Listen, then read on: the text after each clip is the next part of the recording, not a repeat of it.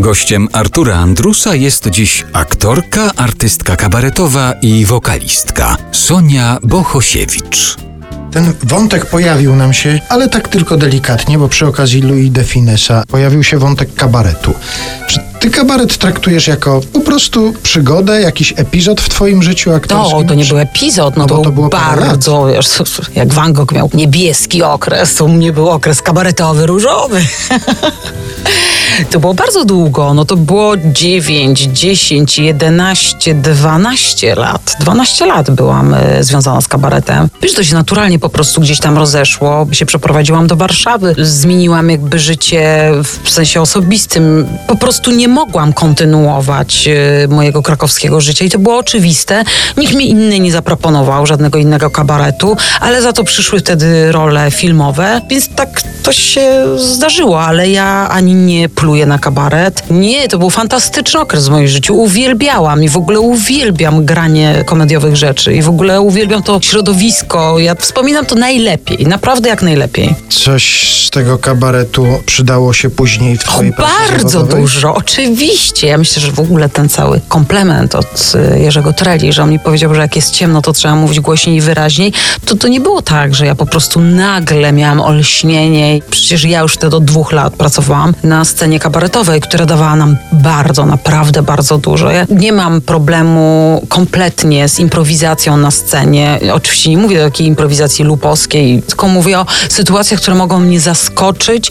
Większość aktorów kompletnie zbija to z pantałyku, nie wiedzą, co mają zrobić, uciekają w kulisy i mówią, Boże, to było neo. A ja mówię, jest, niech się zadzieje, dawaj mi, niech zgaśnie światło. Uwielbiam wręcz takie sytuacje. A jeszcze porozmawiajmy o twoim śpiewaniu.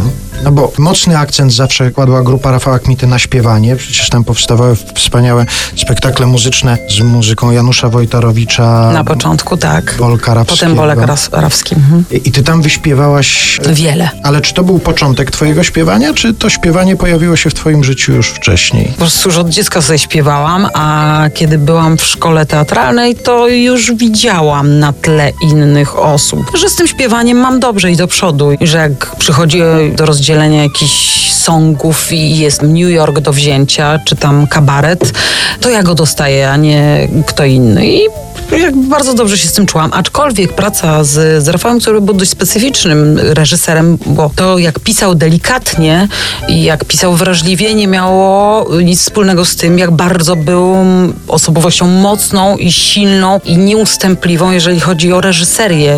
Bardzo to było trudne. Nagrywaliśmy czasami jedną piosenkę, potrafiliśmy nagrywać w studiu po tydzień. To było wręcz takie no, do utraty tchu, naprawdę do utraty tchu i do ostatnich yy, łez. Ale oglądałam ostatnio film o doktorze Dre i tam jest, jak on pracował, Gwen Stefani mówi, co mi się najbardziej z nim kojarzy? Do it again, do it again, do it again, do it again. Że przez cały czas. Tak sobie pomyślałam, no tak, no też z drugiej strony nie możesz być osobą, która się zachwyci szklanką pełną do połowy. Jeżeli chcesz coś osiągnąć, to wkurza cię zawsze ta druga połowa, która jest pusta.